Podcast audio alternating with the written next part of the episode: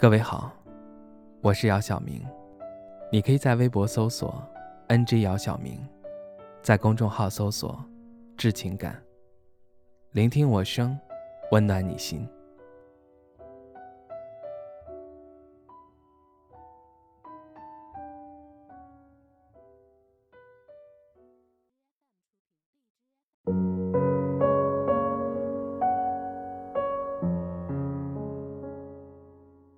那么，爱情是什么呢？恩无所事事的又想起来这个没有解释的问题。他似乎很认真的思考这个问题，于是又顺理成章的把这个问题丢给了我。我问他：“你想不明白的事情，去想又有什么意义呢？”他并没有理会，于是继续说：“如果说我的先生……”就是我的爱情，那么另外一个人又是谁呢？似乎是不同的两种感受，却又缺一不可。一个是生活的一部分，一个是精神的契合。我记得你跟我说过，每个人只会爱一个人，因为每个人只有一个一生，是这样吗？我被他弄得有些无厘头，毫无头绪。不知如何作答，只是看着她在我面前思考的样子，我不得不承认，这个女人的脑洞真的很大，经常天马行空。可是我仔细一思考，却又发现她说的并非完全的无厘头。我大概是十五六岁的时候开始有了自己喜欢的人，那个人至今我已经想不起来。他的样子，只是隐约记得，那时候我还没有随身携带的通讯设备，我们没有彼此可以随时联系的工具。他在某个周末疯狂的找我，而我正在家里沉静的看着一本小说。等我周一去学校的时候，我发现我桌子上多了很多东西。我拆开是大大小小的女孩子喜欢的小玩意儿，同学们都用一种羡慕的眼光看着我，并告诉我说那些东西是他冒着大雨从很远的地方帮我带过来的。再后来，有另外一个女孩子喜欢他，于是疯狂地找我麻烦。然后我收到一封被撕碎的信，上面潦草的字迹我已经看不清。但是年少的我很清楚那意味着什么。他离开了，去了别的城市。其他的我就不太记得了。很多年后，我回老家，似乎看见过他。他身边有一个乖巧可爱的女子，带着一个一岁左右的孩子。我对他笑了笑。他起初好像没太认出我来，直到我上了车，才听见他叫我的名字。他一切都好，我也是。这是爱情吗？当然不是，这不过是青春期一段再普通不过的感觉罢了。那种感觉回忆起来一丝情绪都没有。就好像在叙述一件很小的故事一般，连痕迹都没有。那什么是爱情呢？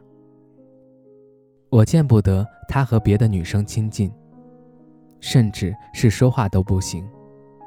他的眼里只能有我一个人，他只能对我一个人好。我眼里也只有他。我为了他可以做太多的事情。一次次的触碰自己的底线，情绪容易失控，经常胡思乱想，害怕失去喜欢黏着他，恨不得时时刻刻黏在一起。可是这个人在后来的很长一段时间里，都让我无比的失望，让我变成了一个无比肤浅的女人，患得患失。找不到自己生活的意义，世界中心也都是他一人。在后来的结局可想而知。也是这样，我才明白事事皆要适可而止，而人仅仅是独立的个体。没有人会喜欢抛弃自由、被另外一人操控的感觉，而最适合的方式就是彼此尊重。彼此依赖在一起。在我明白了我该怎么和爱人相处的那段日子里，才真正学会了和他相处。那么，这就是爱情了吗？那么，另外一个人又是谁呢？恩又问。我并不知道他所说的另外一个人是什么样的人。或者说是一种什么样的感觉？但是我猜想，可能是可以带给他另一种感觉的人。他说那是一种安全感。他形容的再清晰不过了，就是一种让人可以依靠的感觉，一种强烈而又充满希望的感觉。从内心上来说，每个人都需要的一种感觉。不需要有任何的隐瞒和欺骗，不需要伪装和刻意。只要那个人在那里，就会存在一种自然的安全感，简单的快乐。不需要任何的修饰，但是又不想打扰他，只是想静静的待着。不需要语言，更不需要触碰。只是会让你很放松的一种状态。我想，就像是听到某首触碰内心的音乐一样，心情会得到有效的梳理和释放吧。至于是什么，我不清楚，但我肯定那不是爱情。恩摇了摇头，他说他听不懂我在说什么。但是在某种程度上来说，却是他想表达的意思。很显然，他心里还有着别的思考。我并不知道这是不是爱情的答案，因为每个人的理解都不一样。这本身就是一种悖论。也许这本身就是一种无中生有的感觉。有时候。我们并不需要一个答案，我们可能只是想要一种疏解方式，来缓解这疲劳的生活状态罢了。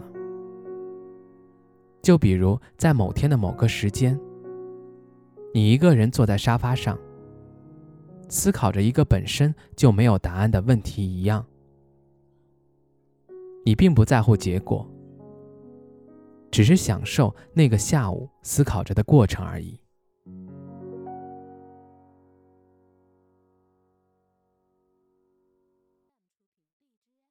雨